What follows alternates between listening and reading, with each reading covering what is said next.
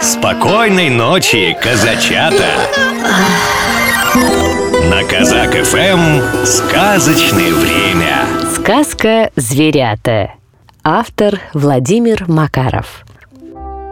Старый ворон на суку, быль он знает не одну. Он сидит так высоко и глядит так далеко. Повидал он в жизни много. Рядом лес, река, дорога, птицы гнезда здесь свивают, в норах звери проживают. Лес для всех здесь дом родной, все приветливы со мной. Оком всех я охраняю и за всеми наблюдаю. Начинаю свой рассказ. Вот истории для вас. Шел по лесу медвежонок, веток он набрал еловых, Чтоб избу свою прикрыть, зимний сон свой оградить. Чтоб никто не догадался, чтобы сам не испугался, А то будет нелегко, кто разбудит вдруг его? И спокойно лег он спать, лапку сладкую сосать, Чтоб весной зверям на радость рассказать про эту сладость. Две сороки белобоки растрещались у дороги, Рассказали всем и вся, чего не было зазря. Просто так поговорили, всех, конечно, обсудили, покружили над дорогой, улетели до порога. Только вот мораль одна — не трещите вы зазря. Обсуждать нехорошо, в этой жизни никого. Как-то раз ко мне домой пришел козлик с бородой. Он попрыгал, поиграл, за друзьями ускакал. Пришла утка и гусак, она в юбке, он в штанах. И петух ко мне зашел, свою курицу привел. А курица с цыплятами, с веселыми ребятами. Зашли попить чайку, сыграть в белиберду.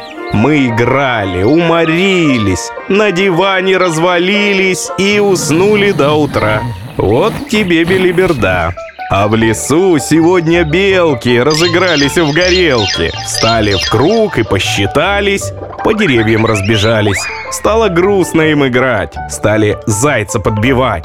Слышишь ли ты нас, зайчишка? Ты же вроде не трусишка. Хочешь в салочки сыграть, по деревьям поскакать?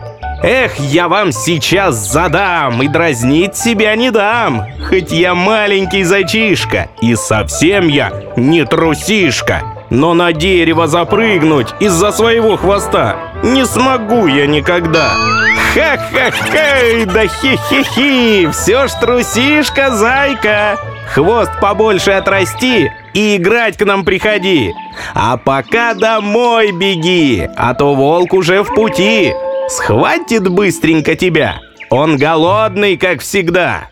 Ой, зайчишка-хвостунишка, храбрым зайка больно стал. Волка зайка увидал и под кустик убежал.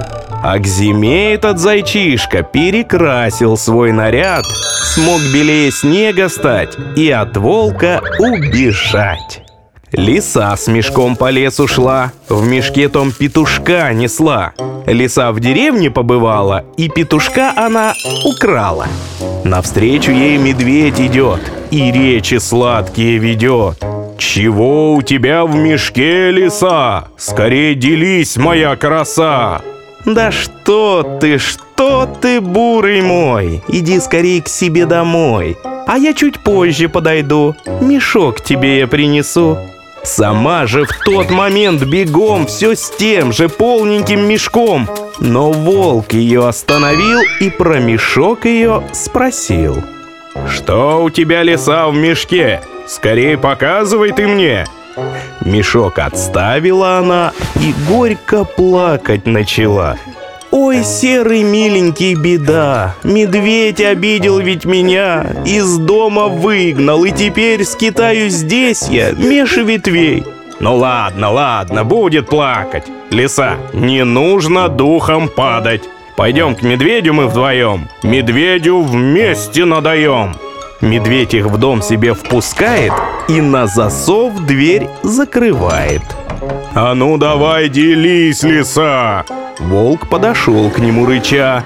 «Да что ты, серый, так рычишь? Что ж волком на меня глядишь? Лиса сама пообещала и дома ждать ее сказала. Какая ж подлая лиса! Ты обманула и меня! Сейчас мы все тебе покажем и за обман тебя накажем!» Лишь только подошли к лисе, раздался шорох в том мешке. Петух кричал «Кукареку! Я обо всем всем расскажу!» Она меня кукареку схватила прямо на бегу, в мешок огромный посадила и в лес тихонько утащила. А я ж с утра будил людей, домашних и лесных зверей. Теперь никто и не узнает, когда рассвет-то наступает. Лиса поссорила зверей лишь из-за выгоды своей. Никто не дружит с той лисой, ее обходят стороной. Петух домой к себе вернулся, в округе весь народ проснулся. С кукареку день начинают, по петуху рассвет встречают.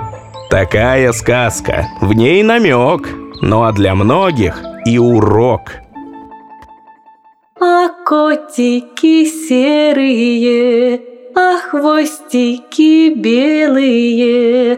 По улицам бегали, по улицам бегали Сон на дрему забирали, сон на дрему забирали Приди, котик, ночевать, Приди, дитятка, качать, А уж я тебе, коту, За работу заплачу, Дам кувшин молока, Да кусочек пирога.